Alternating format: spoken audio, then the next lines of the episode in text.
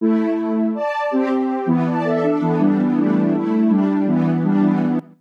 it's Jem here, bringing you all things fashion. An article I read from ongeek.ph, one of the museums that we have here in the Philippines, and it's called Ayala Museum, and they are giving away Animal Crossing outfit codes based on traditional Filipino textiles. How cool is that? And since everyone has just been at home because of the ongoing COVID 19 pandemic, well, a lot of gamers have resorted to playing Animal Crossing and to help themselves relax and enjoy and also to interact and connect with other gamers in this time of social distancing. And another way that players can interact is that they can be able to share their unique in game artworks and of course, as well as the outfits. So, among the outfits included in this textile collection, Ayala Museum created the Bagobo Warrior set, which is based on the traditional outfit that most elite Bagobo warriors wear. And another one would be the Yakan shirt, which is based on the Inalaman, a skirt worn by Yakan women of Basilan and Zamboanga. And other than that,